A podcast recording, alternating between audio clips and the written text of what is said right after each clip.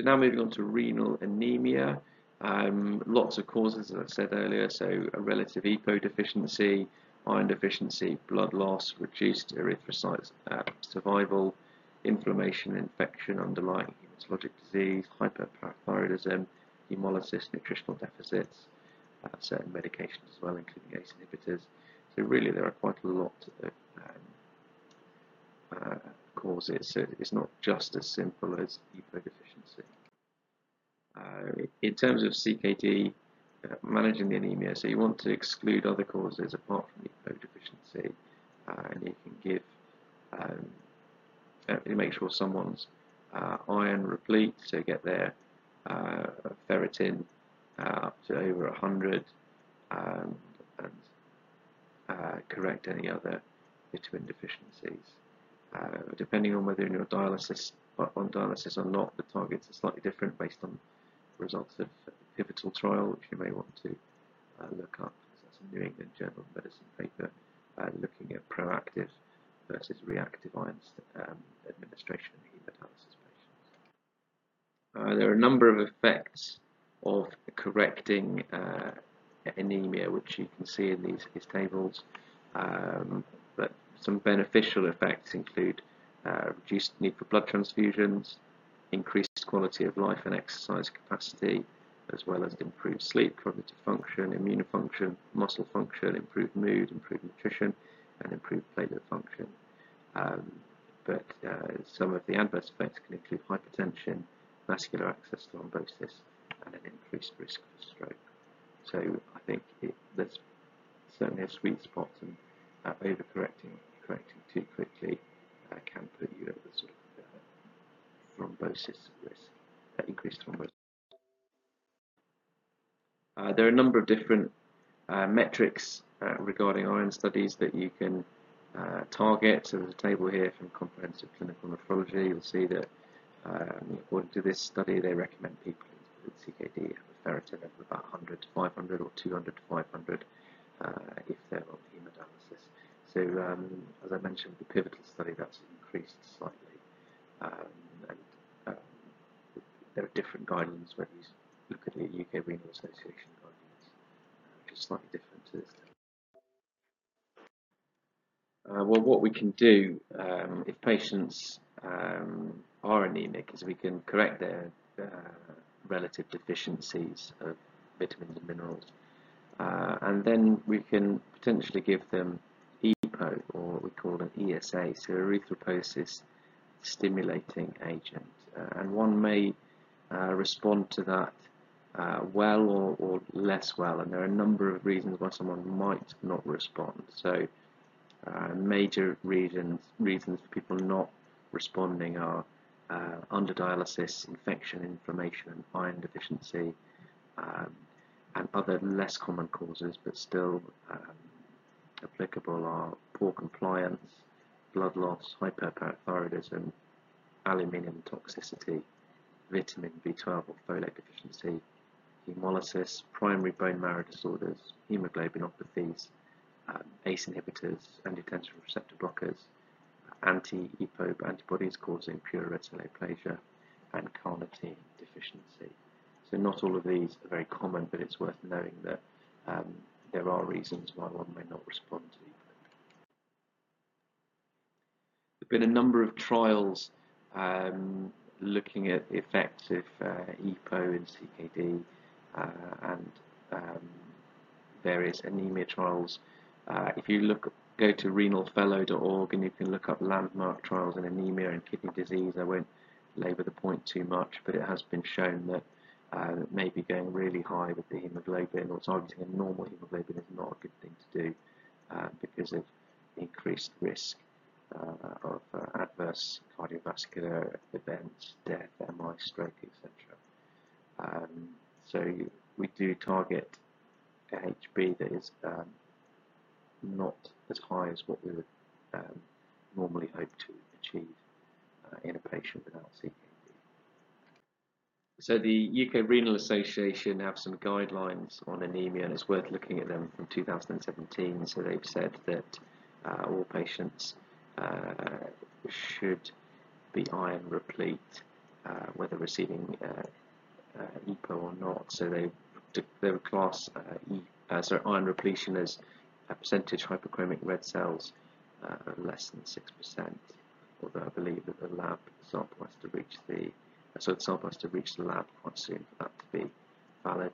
Um, and also ferritin and TSATs of uh, greater than 100 and 20% respectively.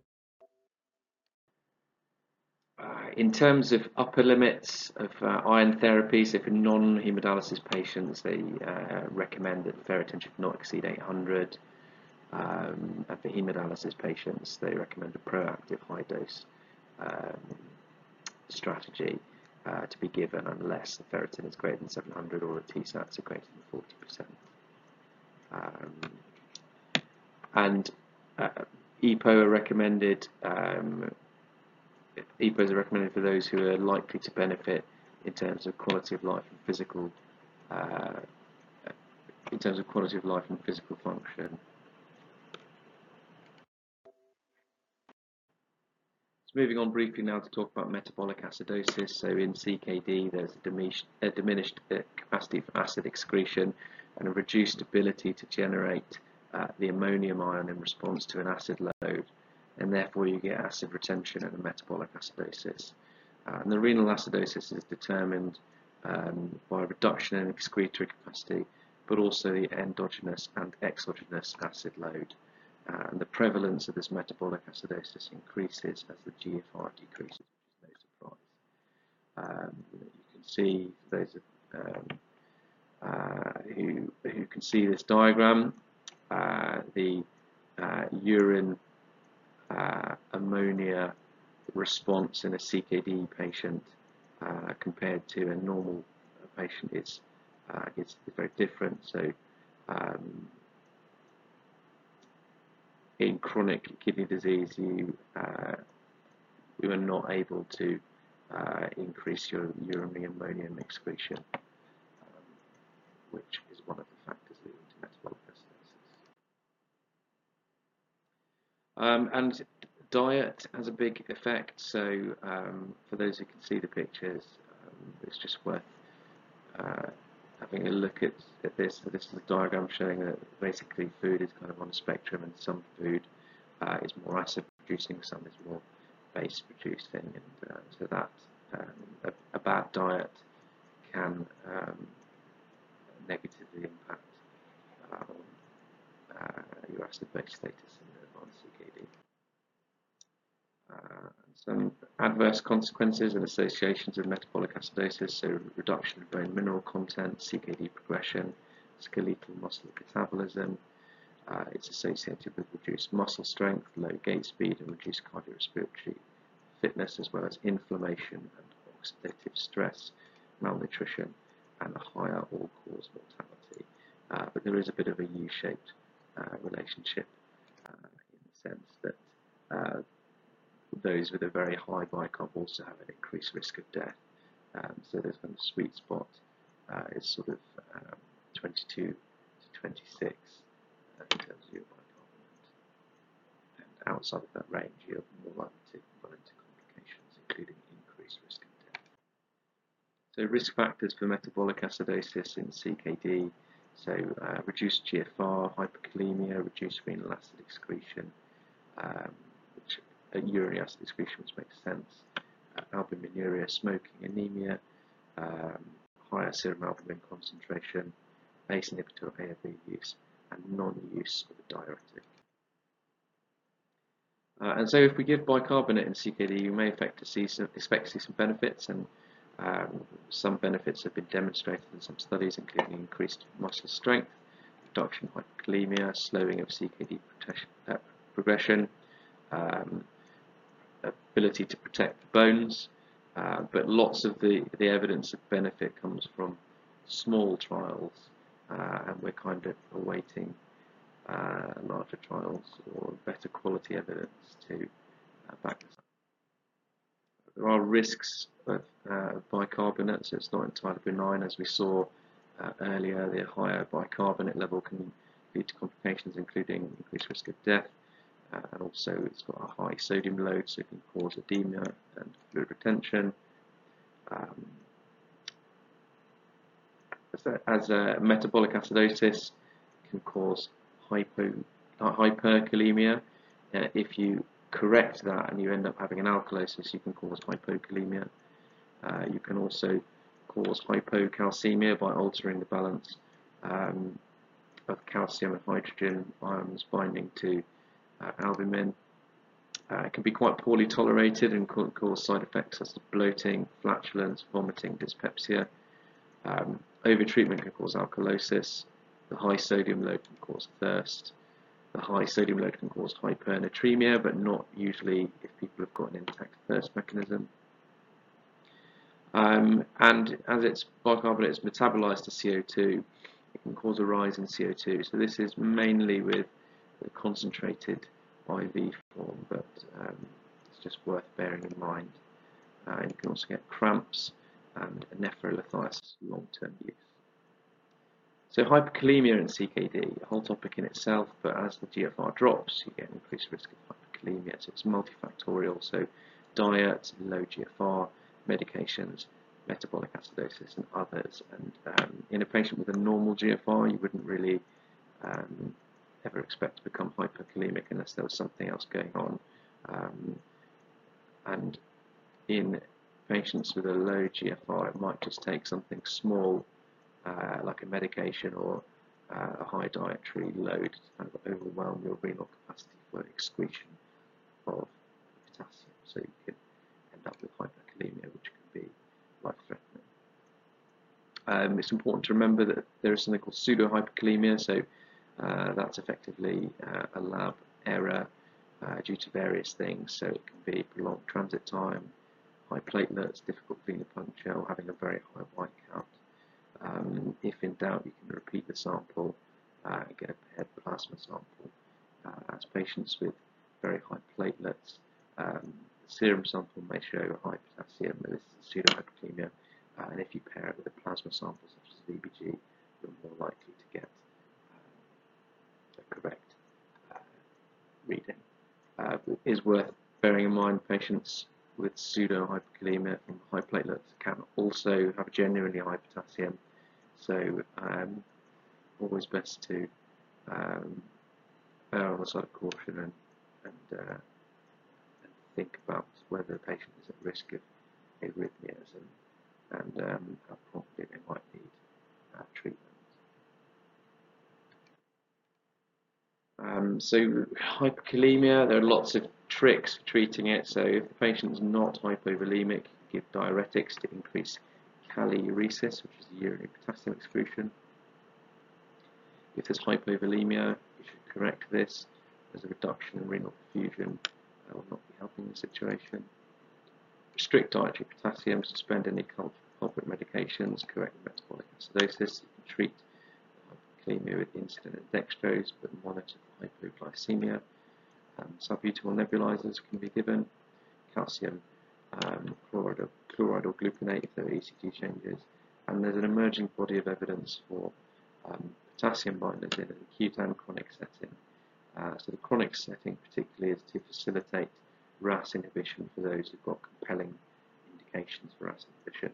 But in the acute setting, there is a role, and things like sodium zirconium cyclosilicate um, oral potassium binders that act quickly to remove potassium via the GI tract, can work in as little as an hour, and then they're now sort of working their way into Renal Association guidelines. So I'd recommend looking at the Renal Association guidelines on hyperkalemia.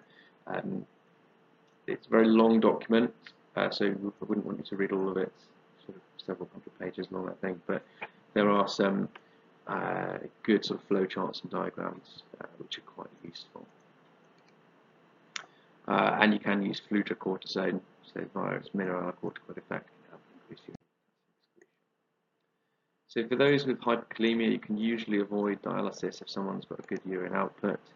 Um, the moment you have that loss of urine output, you're not really in control of the situation. Um, and patients who are anuric and hyperkalemic are likely to need renal replacement therapy, or if the um, hyperkalemia is refractory uh, to treatment. Um, so just a word on uh, cardiovascular disease. We spoke about this uh, earlier, but there are a number of risk factors for cardiovascular disease in chronic kidney disease. So the so-called traditional risk factors, including age, male sex, hypertension, smoking, dyslipidemia, diabetes, and LVH. And then there are sort of novel and uremia uh, related risk factors such as um, uremic bone disease, volume overload, insulin resistance, anemia, endothelial dysfunction, oxidative stress, inflammation, vascular calcification, etc., many others. So um, chronic kidney disease is a complex uh, biochemical and inflammatory state, uh, and the consequences of this uh, are severe and can include cardiovascular disease. So just remember there are sort of typical and your less classical cardiovascular risk factors. So options for end-stage CKD, again, this would be a whole talk in itself, but hemodialysis is one option, maintenance hemodialysis, including home hemodialysis, peritoneal dialysis, transplant, which is seen as kind of the gold standard, um, and the other option, which is always forgotten, which I would encourage you to remember this because in an interview they may ask you what options people have got for end-stage kidney disease. And the, the, option which is almost always forgotten is conservative care or palliation. Um, as doctors, we always kind of feel, or often feel a pressure that we need to provide a treatment to help someone, but sometimes doing nothing or doing less um, may lead to uh, a quality of life uh, that is more acceptable to someone. Uh, and the benefits of hemodialysis, particularly in the elderly, and particularly in the elderly with diabetes, um, you know, it doesn't really increase quality of, sorry, length of life uh, in in those who are very elderly. Um, so you've got to think, what are you going to be doing by giving someone hemodialysis? Well, you're probably going to be adversely affecting their quality of life without necessarily conferring a prognostic benefit. So these are all things to think about. Uh, obviously, judge each case on its individual merits and consider whether a patient is suitable for hemodialysis or other options and, and whether they would be willing to accept those options. So just a list of a few resources here that are useful. Oxford Handbook of Nephrology and Hypertension, Comprehensive Clinical Nephrology, the KDIGO Guidelines, uh, AJKD, so the American Journal of Kidney Disease, have got a core curriculum series which is a series of documents available as PDFs online. I think you can get them for free uh, with sort of bite-sized articles aimed at nephrology trainees uh, with very accessible and non-intimidating uh, introductory articles on various topics such as renal anemia, acute kidney injury, pretty much everything. Nice guidance if you can uh, navigate through it. There's a lot of useful information there. Uh, renal Association guidance, very useful. Uh, renal drug handbook gives palatable and easy and useful practical advice on drug dosing, which is sensible and includes dosing for those on renal replacement therapy. And I'd recommend reading the DAPA CKD paper uh, because that will give you something good to talk about with relatively up-to-date date and topical evidence-based medicine for your interview. Um, with these guidelines, some of them are very long. You don't have to read through all of them. You can just sort of sift through and find the, the high yield uh, accessible points such as tables, flowcharts, and um, sort of summary statements. Um, so I hope that was helpful. This is a bit of a whistle-stop tour of CKD really. It's, a, it's an enormous topic and I've kind of raced through a lot, but hopefully uh, giving you some new insights or highlighted some things that you were not aware of or made you feel a little bit more confident around uh, some of the topics. Um, good luck in the interviews. Uh, I'm sure I'll be making another video or two, uh, which hopefully